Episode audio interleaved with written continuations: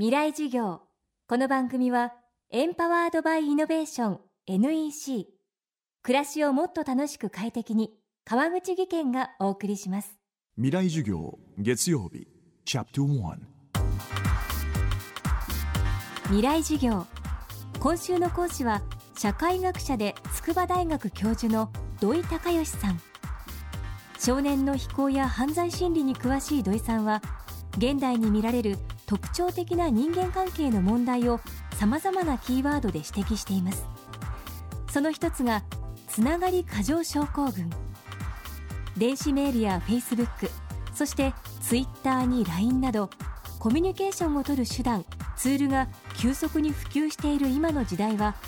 人が他人と関係を持つつながることに不安を覚えているのだといいます。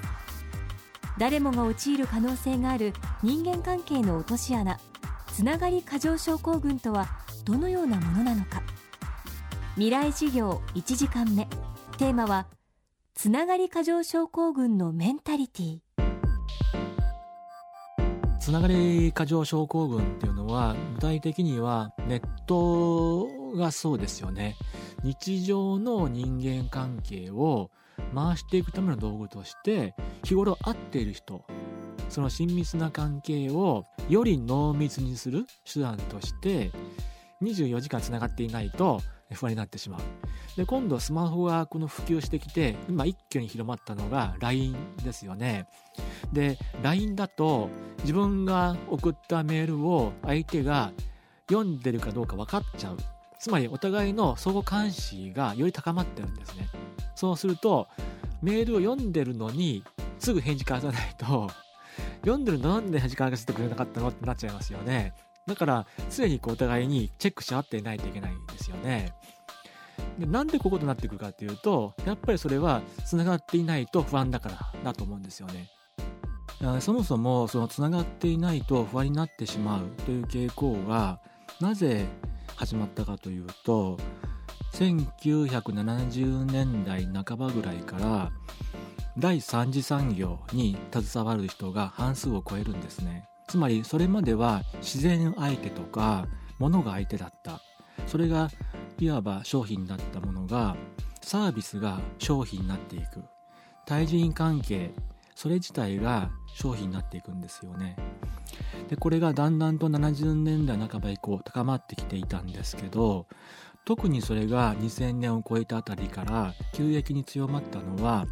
大きなポイントは人間関係の流動化という現象ですね。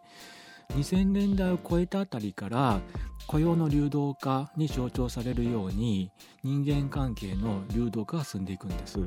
そうするといわば人間関係を持っている人間と持ち得ない人間との格差が広がっていくんです。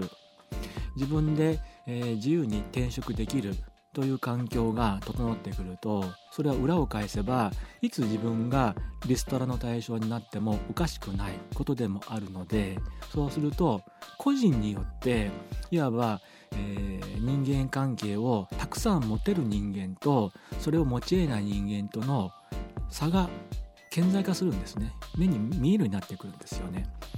人によって差が出てくるとそれがあたかも人間としての魅力を測る物差しであるかのようなこれ錯覚なんですけど本当は。でもそういう錯覚が広がってくるんです。そうすると当然誰だって、えー、人間として価値がある人間というふうに周りから見られたいし自分でもそう思いたいので、えー、周りから自分はたくさん人間関係を持っている人間だつまり価値のある人間だというふうに思われたいし自分でもそう思い込みたいんですね。これがいわば人間関係に対する、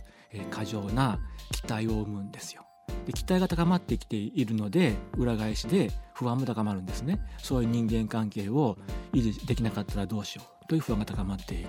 これがいわば過剰症候群のあのメンタリティだと思いますね。この番組はポッドキャストでも配信中です。バックナンバーもまとめて聞くことができます。アクセスは東京 FM のトップページからどうぞ。未来授業明日も土井隆義さんの講義をお送りします。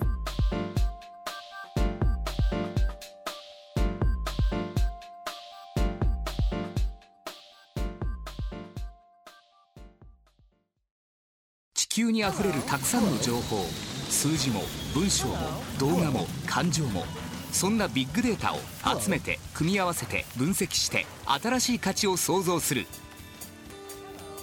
それが NEC のビッグデータソリューション情報をもっと社会の力に。NEC 川口技研。こんにちは。新井萌です。地球にも人にも優しい OK 網戸で気持ちのいい夏を送りましょう。萌えは網戸でエコライフ。